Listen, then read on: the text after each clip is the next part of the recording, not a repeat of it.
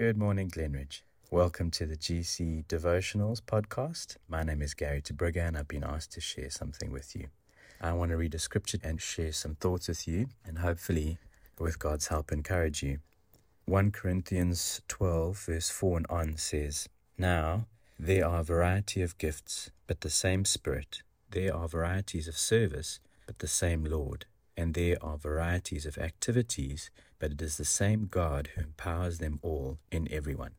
I think sometimes we can get a little exhausted or tired serving. And by serving, I'm including everything the work that you do, looking after your families, caring for people, wherever it is that you serve, whether it's something you do to earn an, a living or an income, or whether it's just the things that you do in and around that in your everyday, we're all called to service of some kind.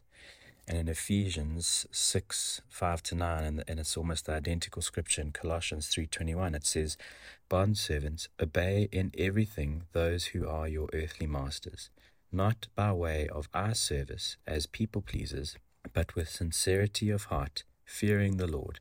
Whatever you do, work heartily as for the Lord and not for men, knowing that from the Lord you will receive the inheritance as your reward you are serving the Lord Christ. I fully believe that is for all of us, not just in that case, they, uh, you know, Paul was speaking to bond servants and masters. All of us have a job to do, all of us have a living to earn. The sentiment is clear in that scripture that we are to do it as though we're serving God, not to please our employers or to please people around us so that we get a pat on the back, but we do it for Him. So whether you are a housekeeper, a CEO of a big business or a small one, whether you're a stay at home mom or stay at home dad, whatever it is that you're doing, even though sometimes things can become monotonous, we're to do those things as though we're doing it for God. Making those sandwiches in the morning for your kiddies, do it as though you are making those sandwiches for Jesus. If you have a job to do, whether it's answering phones or sweeping the corridors of a building, do it as though you're doing for Jesus because He sees. Even if your boss doesn't or the people you esteem don't see you doing that or doing a good job, do it anyway. If you're feeling a bit dejected or a little bit battle worn from whatever it is you do on a daily basis, can I encourage you to find the time to spend just a little bit longer with the Father? I'm reminded of a of something that I th- that Smith Wigglesworth once said when I think um, someone was asking him about prayer. They were asking him how long he prayed for. If you don't know who he was, he was um, he was anointed with signs and wonders and um, uh, had a had a very prevalent healing ministry. But he responded to this person by saying, "I don't often spend more than half an hour in prayer at one time, but I never go more than half an hour without praying."